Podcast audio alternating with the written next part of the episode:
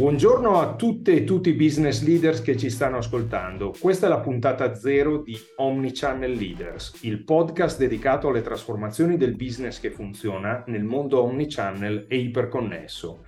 L'unico podcast per business leader italiani da business leader. Sono Omar Fogliadini, faccio business e aziende innovative da più di vent'anni, ma non siamo qui a parlare di me. Sono qui solo per raccontare quello che vedo funzionare e non funzionare nel mondo vero. Ho il piacere di presentarvi il nostro ospite fisso, un manager che da vent'anni cerca di spiegare il rapporto tra business e tecnologia per anticipare un mondo che cambia. Gianluigi Zarantonello. Ciao Omar, buongiorno a tutti e a tutte che ci ascoltate, un piacere essere qui. Sì, come tu dicevi, da vent'anni provo per mio interesse personale prima di tutto e poi anche per mestiere a cercare di capire un po' come la tecnologia e tutte quelle che sono invece le sfide no, delle aziende si incrociano e idealmente vanno assieme, cosa che non sempre accade, però nel mondo ideale dovrebbero andare assieme. Quindi l'ho fatto in varie aziende, e, eh, tutte piuttosto grandi direi negli ultimi anni, ma appunto anche oggi anch'io non sono qui per parlare della mia vita aziendale diretta, ma per raccontare un po' di esperienze, un po' di pensieri. Quindi è un piacere essere qua. Grazie, grazie Gianluigi. Senti, ci siamo trovati a discutere più volte del titolo del podcast perché parleremo di, di digital transformation, di omnichannel, di digital commerce, di Martech, di go-to-market, di CRM, nuovi canali di vendita, di customer experience, insomma tutti termini che sentiamo tutti i giorni, però ci sentivamo stretti. Cioè, tutte le volte che guardavamo questo titolo eh, non riuscivamo a trovare un'etichetta per quanto sia complesso il business di oggi. E tutto nasce dal fatto che, che parliamo con colleghi, con decisori, con clienti tutti i giorni e, e, siamo tutti stanchi delle ricette da guru e consulenti che spesso rimangono progetti sulla carta. Oggi i decisori, i, i business leader vogliono parlare tra loro, tra gente che fa succedere le cose, vogliono tutti valore pratico, vogliono scoprire cosa fanno gli altri, come lo fanno, cosa funziona e cosa non funziona, perché non c'è più tempo di tecnologia a tutti i costi o per l'ultimo shiny object. Hai anche tu questa sensazione? Ma sicuramente ho la sensazione, e non da oggi, anche se probabilmente la cosa si è accelerata molto negli ultimi anni, che eh, a volte si subisca la tecnologia, l'ultima appunto shiny objects, come lo hai definito tu, e, e, quindi c'è la corsa a fare quello che è comparso no? come cosa più divertente, più interessante, o comunque apparentemente la nuova cosa irrinunciabile, no? E nel fare questo a volte si perde il motivo perché lo facciamo, no? E quindi spesso e volentieri si rincorre, si parte dalla tecnologia e non dall'obiettivo eh, delle persone. Io cito sempre, l'ho citato anche nel mio libro che parla di marketing technology, un acronimo che si chiama POST, che sta come quello dei, dei blog, che sta per persone, obiettivi, strategia e tecnologia dove il punto di partenza è sempre capire chi sono le persone che devono o usare o usare dalla parte dell'azienda o usare dalla parte del cliente finale o tutte e due una certa tecnologia, capire se queste persone la comprendono, la usano, l'hanno già adottata, se ha un'utilità per loro. Poi si va all'obiettivo, cioè che cosa voglio provare a raggiungere di fare. Poi si va alla strategia e poi per ultimo si sceglie la tecnologia. Purtroppo molto spesso si parte dal fondo, si parte da una tecnologia che attira, che sembra appealing, che sembra magari che lo è anche, però non si parte dal presupposto se i nostri clienti o i nostri colleghi la usano veramente o se per loro è una cosa ancora ostica. Parliamo per esempio di tutto il mondo del metaverso, del Web3, che è una, una, una miniera di cose interessanti, ma che a volte per alcune fasce di nostri clienti è ancora lontana e che non vuol dire per questo che non deve essere usata, attenzione, però non è ancora una cosa presente. A volte si perde il motivo per cui lo facciamo, oppure si perde anche la specificità della nostra azienda. Cioè, io non devo necessariamente fare quello che fa un'altra azienda, auspicabilmente. Dovrei essere diverso in qualche modo, non dovrei essere necessariamente uguale. Poi sono quelle cose che vanno fatte, cioè non si può rimanere fuori, non si può rimanere indietro, però bisogna farlo con questo concetto. E secondo me più si va avanti, più diventa difficile stare dietro a tutto quello che arriva e a contestualizzarlo nel modo corretto. Quindi sicuramente c'è voglia di praticità, a volte si parte dal fondo, e di solito quando si parte dal fondo ci vuole molta fortuna perché le cose vadano poi per il verso giusto, bisogna sempre partire dalla cima. ottimo, ottimo, ottimo esempio questo. Vabbè, ogni puntata ti dico metteremo a fuoco un argomento specifico, così entriamo nel merito delle diverse tecnologie o delle diverse sfide di business, con un ospite che ci racconta cosa ha fatto in pratica in azienda, le sfide che si è trovato ad affrontare, gli errori fatti e i risultati. Questa puntata è solo un'introduzione, quindi andiamo a ruota libera su diversi argomenti che poi tratteremo nelle puntate future. Eh, io parto con le provocazioni. Eh. Sfida numero uno le aziende sono disconnesse. Sbaglio? A te cosa viene in mente in merito? Perché è una delle cose che io vedo con più frequenza. Disconnesse è un termine interessante che si presta, secondo me, a varie logiche. Allora, io penso che le aziende sono connesse, ma in modo mh, vario. Mi spiego. Eh, una delle cose che io ho scritto quando ho introdotto un po' questo tema della marketing technology, torno a questo tema del libro, ma semplicemente perché è una sintesi poi di tanti pensieri fatti negli anni, è che in realtà cosa succede? Più si va avanti, più si aprono touch point diversi, ma si aprono anche modalità diverse delle persone per interagire con le aziende. No? La comunicazione, questo è anche banale dirlo, è diventata sempre più bidirezionale ma in realtà è diventata non solo bidirezionale, nel senso che le aziende e i clienti per molti versi dialogano alla pari, se non addirittura sono le aziende ad essere dalla parte, diciamo, più debole della conversazione, ma soprattutto si sono aperti una miriade di, di canali, una miriade di, di, diverse opportunità e quindi le aziende più che non essere connesse, a parte ovviamente ci sono anche i casi estremi, ma siccome le aziende sono connesse, ma sono connesse contemporaneamente in molti modi e non sono sempre connessioni come posso dire, coordinate tra loro. E quindi a volte la stessa azienda parla linguaggi diversi, manda messaggi diversi e tratta in maniera diversa i clienti. Io credo che le aziende praticamente ormai abbiano coscienza del fatto che essere connessi è indispensabile, però a volte lo sono in maniera dispersiva. La grande sfida, e poi penso che ne parleremo anche in altre, in altre, nelle altre sfide che tratteremo dopo, e anche organizzativa, no? come fare, uh, fare in modo che queste organizzazioni si muovano in maniera coordinata, con un obiettivo comune, con una visione comune, anche se si muovono su canali diversi.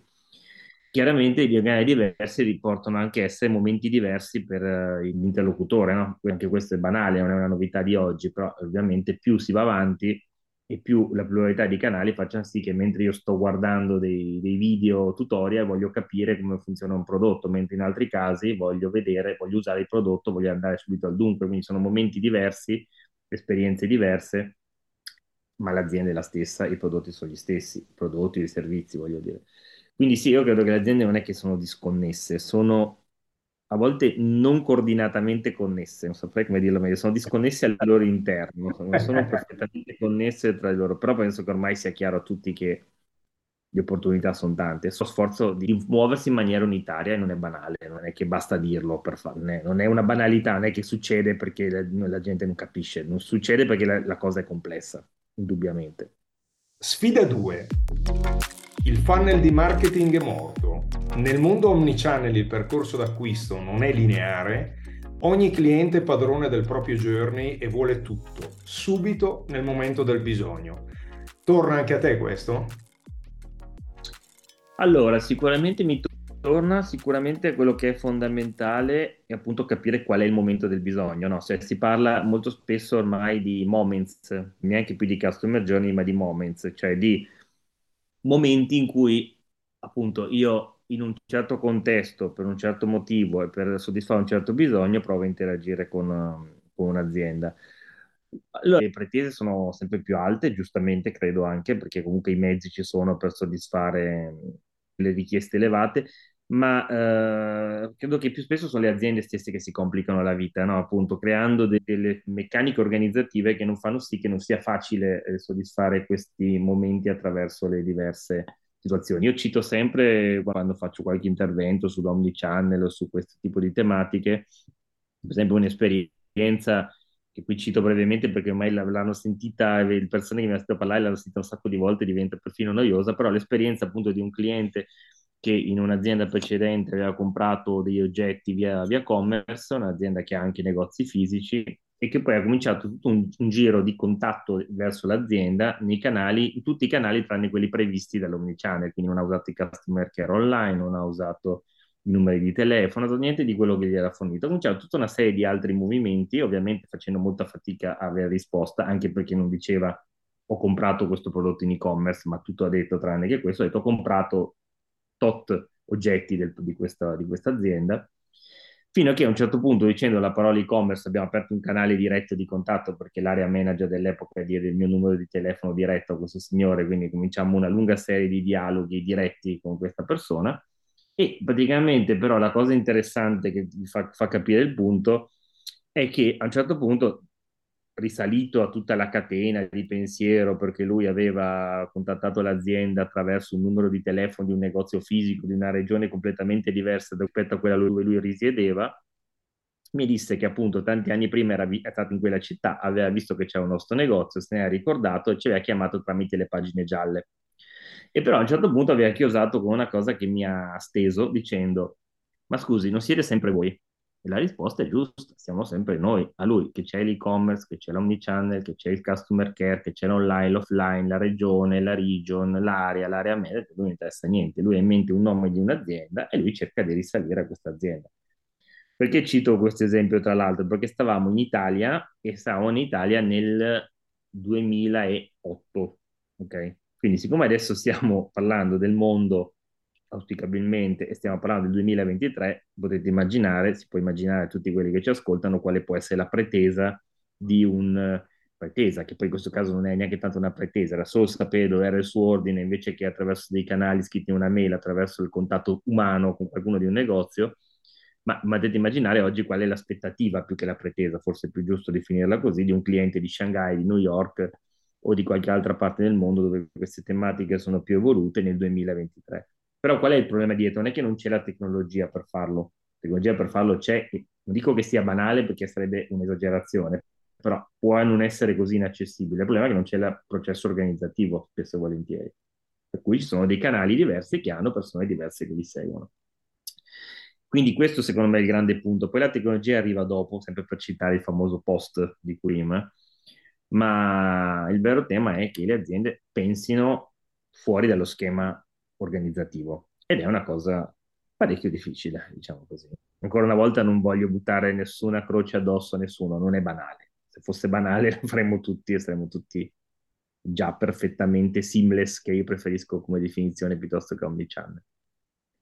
E qui io mi scontro veramente spesso con tutti i luoghi comuni di siamo data driven o meno, insomma, da, da, dai principali consulenti. Allora, eh, viceversa io ti provoco così. Allora che l'approccio, tutte queste voci sui dati, per come sono creati, secondo me sono morti. Nel senso che la data driven enterprise, come era stata eh, probabilmente visualizzata da McKinsey qualche anno fa, no? che diceva dal 2025 tutte le aziende saranno intelligenti, data driven, eccetera, eccetera, per me nell'attuale situazione, soprattutto organizzativa, è dead on arrival, nel senso che i dati nelle aziende oggi eh, sono un casino, usiamo un termine meno colorito di quello che usano gli americani, nel senso che senza eccezioni eh, tutte le aziende sono sedute sopra un grandissimo data debt. No? Mi viene in mente una, una, sorta di scoop, un articolo di, di, un annetto, forse anche un paio d'anni fa, di alcuni ingegneri di Facebook. Quando gli chiedevano per il GDPR ma dove girano i vostri dati, l'articolo titolava Non ne abbiamo la più pallida idea. Beh, allora sicuramente eh, paradosso è che c'è sempre più possibilità di raccogliere dati, per quanto anche giustamente mi sentirei di dire esistono delle regolamentazioni e se parliamo di aziende globali poi più regolamentazioni, non solo il GDPR, ma anche quelle cinesi, ma anche quelle del California Privacy Act, adesso anche in Corea, in Brasile, in altri paesi comunque si stanno muovendo per creare, ripeto, anche giustamente a mio avviso, un po' di tutela dell'utilizzo del dato. Ma io credo che uno, un primo vero grosso problema eh, organizzativo ma anche culturale sia legato a quella che eh, viene chiamata data literacy, che non vuol dire altro praticamente che chiamare le cose con un nome corretto, cioè spesso e volentieri la stessa cosa viene chiamata in modo più o meno leggermente diverso, questo più o meno eh, ha ampi margini diciamo di manovra, però supponiamo anche sia solo leggermente diverso all'interno delle varie funzioni.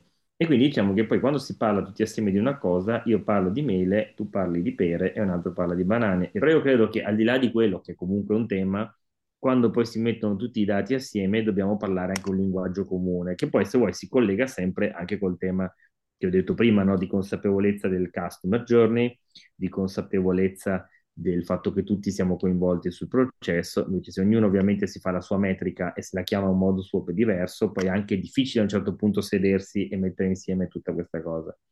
Fino al 2025 ci sono ancora un paio d'anni, ci abbiamo qualche, qualche speranza, però in effetti sono d'accordo che è un percorso abbastanza tortuoso e ostico. Poi ripeto, le situazioni sono molto diverse tra azienda e azienda, però a questo punto del chiamare le stesse cose in modo diverso la ritrovo abbastanza spesso. E sono veramente le aziende molto, molto avanti che hanno proprio una bella nomenclatura. Poi ci va un, un chief data officer per fare questa cosa. Allora, ovviamente aiuta, però io l'uomo solo al comando che risolve tutti i problemi ho qualche dubbio, insomma, cioè può essere un facilitatore, no? aiuta avere qualcuno che fa un po' di armonizzazione, però se gli altri non gli vanno dietro, non è che uno da solo solo arriva e fa la magia che improvvisamente il dato si parla con degli altri. Ah, ah, grazie Gianluigi, grazie della tua esperienza. Grazie per aver passato questa mezz'ora con noi, spero che vi siate portati fuori spunti utili per la vostra attività. La nuova puntata del podcast sarà disponibile una volta al mese su Apple Podcast e su Spotify. Se ci trovi valore, metti un like e condividi. Ci aiuta ad aumentare la community e le esperienze da affrontare. Ci trovate su LinkedIn, seguiteci, mandateci il vostro feedback, le vostre domande, come se fosse uno spazio di consulenza alla quale risponderemo nella prossima puntata, provando a portare risposte semplici a problemi complessi.